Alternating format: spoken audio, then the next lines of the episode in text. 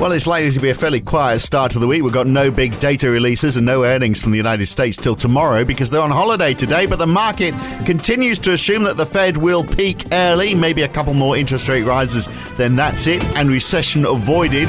Will earnings results change all that? And we'll see on that. Although it's next week that those reports really start to hot up, so it's going to be fairly quiet today. So enjoy it while you can. But maybe the big news of the week this week is going to be the Bank of Japan. What are they up to? It's Monday, the 16th of January 2023. It's the morning call from NAB. Good morning.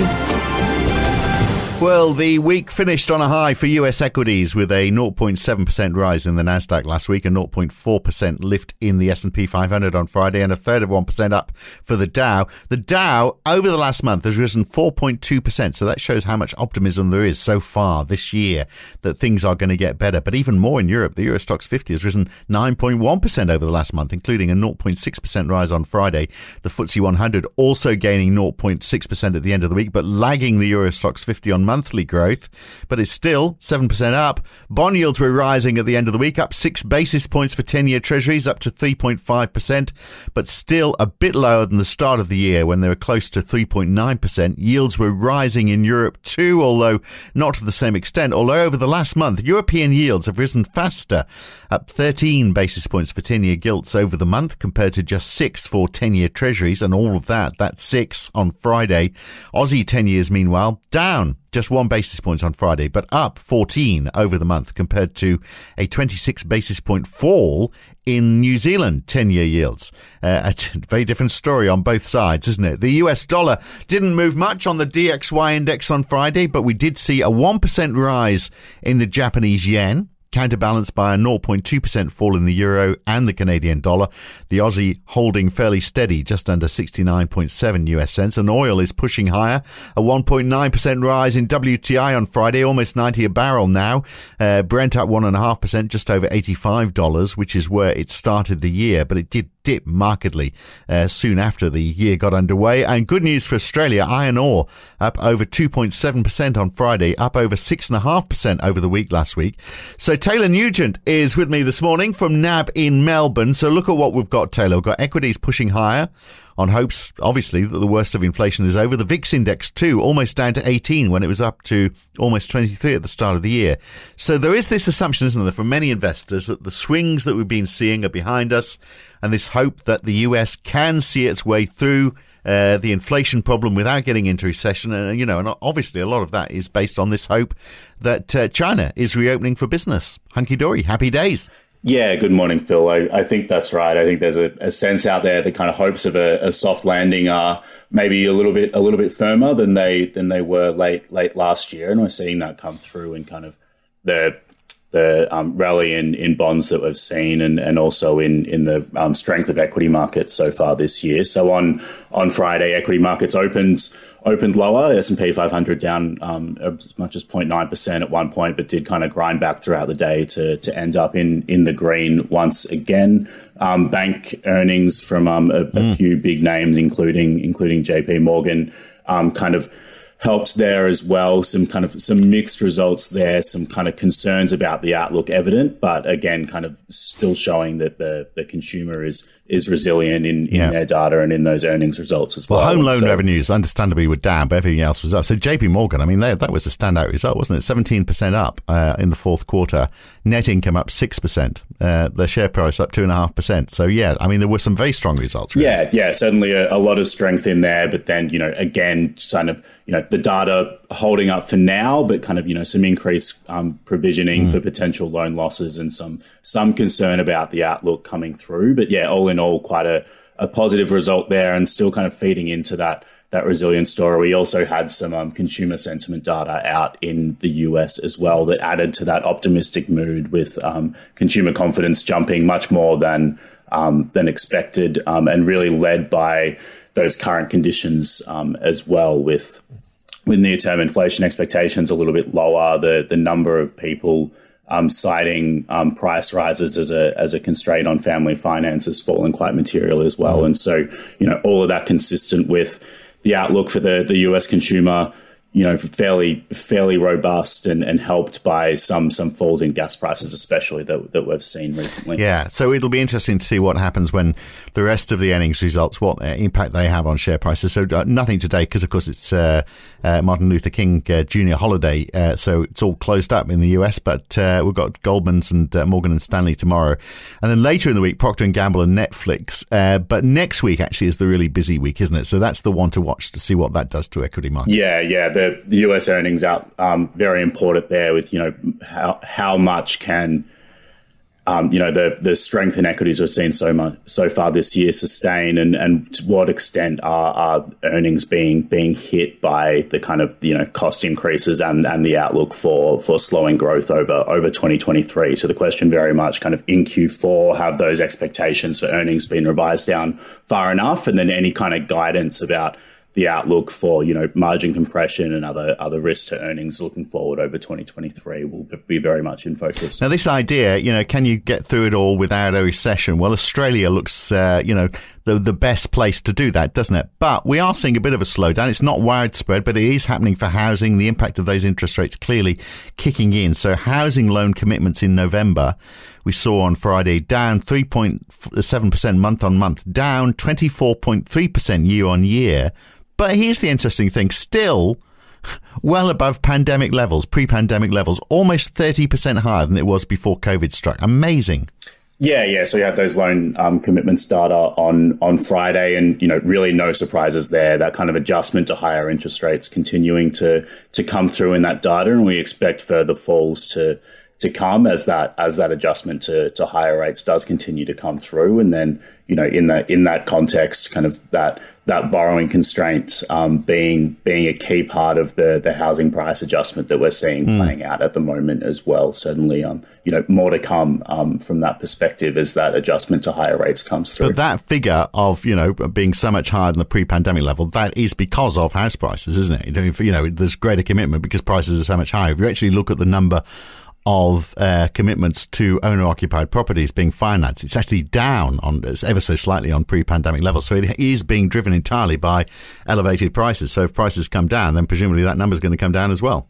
Yeah, that's right. So that's a that's a, a, a total values number as well, and so higher prices mm. mean means higher borrowing to, to to get in the door, and that all of that's being reflected in that that elevated level of, of loan commitments relative to pre pandemic um, as well, even even as that adjustment is coming through. So I want to talk about China and Japan before we before we go today, but there are some important numbers we should point out for Australia because it is a busy week for for us, isn't it? We get employment data on Thursday and uh, consumer confidence on Tuesday as well. Also, overseas arrivals and departures on Tuesday. It's going to be interesting to see how the tourism sector's uh, picking up, particularly as China bounces back. Probably too early to tell on that China bounce back because that's all happened, you know, pre- presumably since those numbers have been collated. But uh, nonetheless, interesting to see the direction of travel, if you excuse the pun.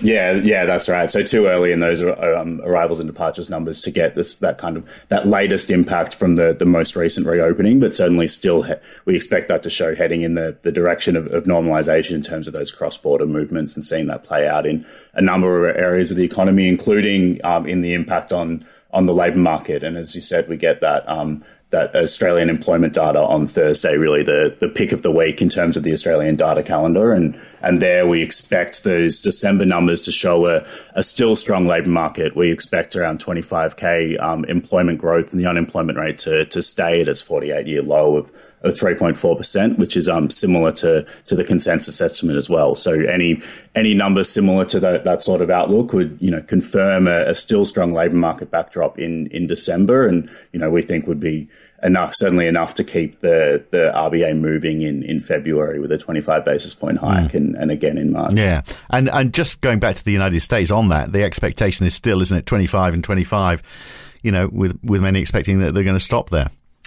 Yeah, yeah, I think that's right. So on Friday, um, not too much new news, but just kind of continue to digest the the implications of that that CPI report. We had Atlanta Fed's um, speaking on on Thursday evening in the US as well, and certainly kind of you know, feeding in expectations that a, further downshift to 25 basis points looks likely at, at the next meeting. He noted that the, the report was was really welcome news and it, and it suggested inflation is moderating, giving him comfort that um, might be able to move more slowly now that they're in restrictive territory. And despite that kind of you know that small retracement in the um, in the rally in bonds that we've seen so far this year on Friday, that kind of um, that near term Fed pricing did did kind of hold in with just 47 basis points um, priced over over the next two meetings. So um, it's about 27 basis points priced for the February 1 meeting. So, you know, firming up on that that 25 basis point expectation for for February, but then yeah, still still kind of underpricing the most recent dot dot plots as you look further out with a with a peak just below five percent. And the Bank of Japan this week. Now, you know, for months we've been saying, "Oh, Bank of Japan coming up, they're not going to do anything." We can't make that assumption anymore, can we? Ever since they sort of like uh, moved their tolerance for the uh, for yield curve control. Yeah, that's right. So that that um, December twenty surprise move to to widen that tolerance band around the, the yield curve control target certainly means that there's a, a lot of focus on the Bank of Japan this week. So the Bank of Japan meets Wednesday, and that that kind of 0.5% upper bound for that that 10 year yield target very much under pressure late last week as well um, with the the 10 year yield moving up to to 0.54% at one stage on Friday before um heading back to, to um, 0.505, and that only after the, the BOJ bought 5 trillion of um, JGB. So that's its largest purchase on, on record, um, largest daily amount ever. Um, and comes after a, a um, previous record set the day before on, on Thursday. And so as we head into this week, you know, the, the commitment is there to um, to do more depending on market conditions on on Monday, and then you know speculation about is there going to be a further tweak in that that yield curve control policy on Wednesday? Certainly, certainly mounting. There's a you know some some tough um, decisions to be made there. The Bank of Japan very much still looking for that wages piece of the puzzle to come through before being confident um, inflation is higher. But in the meantime, those kind of market functioning concerns are are there, and we had some reports in in Japanese media as well that kind of the, the um, BOJ was mulling further steps and, and, whether there's side effects of that that yield curve control policy. And so, you know, the most likely further tweak, if if there is one, could be you know a, a further widening of the tolerance band, um, maybe an extra 25 basis points there, which you know the the the um, the best outcome, um, if they do opt for that kind of approach, would be maybe just to have that ceiling a little less binding and iron out some of the the kink in the curve around that ten year mark. But you know, could just also embolden expectations that a, a more um, wholesale change to that policy is coming. Um, and so, you know, very much a lot of uncertainty around that decision on Wednesday. Um, you know, it's still you know Governor Kuroda's term ends in April. We've got the spring wage rounds coming through in April and June. So, you know, the, the long held expectation was, you know, you probably need to get those events on the calendar out of the way before you get some kind of, um, before you get an end to, to YCC if, if one is coming. But, yeah, a lot of a lot of interest in um, that decision on Wednesday. Um, also, the the um, updated projections will be worth a look as well for the the longevity of the YCC policy. With you know the, the previous projections in October still seeing inflation heading back below the two percent target um, towards the end of the forecast horizon, and so upward revisions to those um, inflation forecasts further out once that kind of energy, food, and import cost price um, effects that's um, lifting the CPI at the moment um, washes through will be will be key. And we, we were certainly seeing you know some some reaction in the yen, aren't we? Yeah, yeah, that's right. And so you you know the last the back half of the week, the yen certainly um certainly strengthening. The yen up three point two percent um over over the week, and a lot of that coming through mm. on on Thursday and and Friday. Um, and you know that's just that um, the yen now um you know, back to around where it was um, around seven months ago, back um, the US dollar against the yen, back around one um, twenty, back comfortably below one thirty.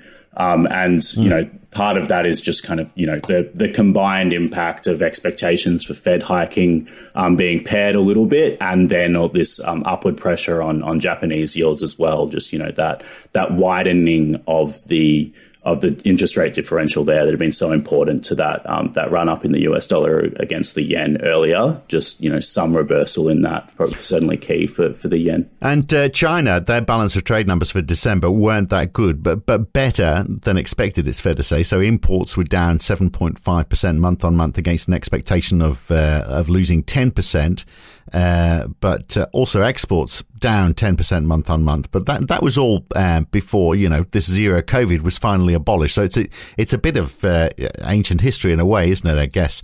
But on the uh, you know on zero COVID, I mean we've got to hope they they make their way through this and they they get back to work and we start to see the recovery. But Jesus. 60,000 deaths in a month. They're having a bad time from it over there. So hopefully, they, you know, this is a, this is short term.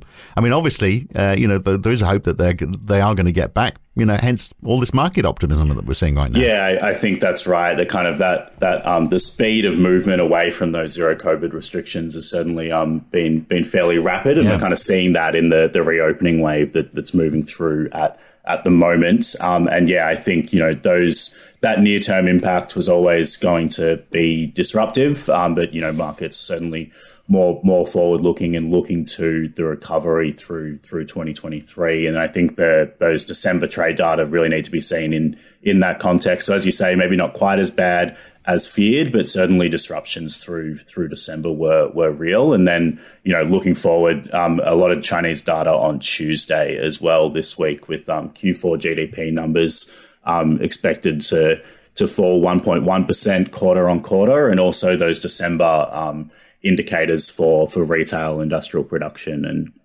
um, and a, a couple of other things also very much impacted by you know the facts on the ground in in December, and you know that data really setting the starting point for the expected recovery over over 2023, um, more so than than you know o- overreading too much what what the situation was in December. And uh, and finally, you know, low down that list of countries that are going to sail through all of this without going into recession uh, the UK, although they had their GDP numbers on Friday and uh, month on month for, uh, I think this was for November, wasn't it? The read was, was actually 0.1% higher when it was expected to fall. But uh, that was, you know, November, the World Cup was on. So. So lots of eating and drinking. Uh, a lot of attention paid to that up until the quarterfinals. Then suddenly everyone in England lost interest for some reason. Wonder why that would be. Uh, but that, you know, almost certainly will have influenced those figures a little bit. I mean, there's no doubt is that the UK is in, is in a bad place, but we find uh, we get the inflation number, so hopefully that will that will fall, and we get labour market data as well this week. The week, average weekly earnings basically tomorrow for the UK. Yeah, yeah, that's right. So that that the November GDP number still kind of defying those those headwinds that are are, are well known for the UK mm. and, and, remaining in positive territory for for now. Um, and then you know more more data coming up um, this week. Those those average earnings numbers obviously key for for the Bank of England as it as it looks to um, see inflation come down. Excellent, very good, Taylor. Well, we started off thinking was not a lot to talk about. Well, we found we found plenty to talk about, didn't we, this morning? So good to have you back, and uh, we'll catch you again very soon. Thanks for joining me. Thanks, Phil. And that's it. That's how things are. This Martin Luther King Jr. public holiday in the United States. We are back again tomorrow morning for another edition of the Morning Call from NAB. I'm Phil Dobbie. I'll see you then. Thanks for listening.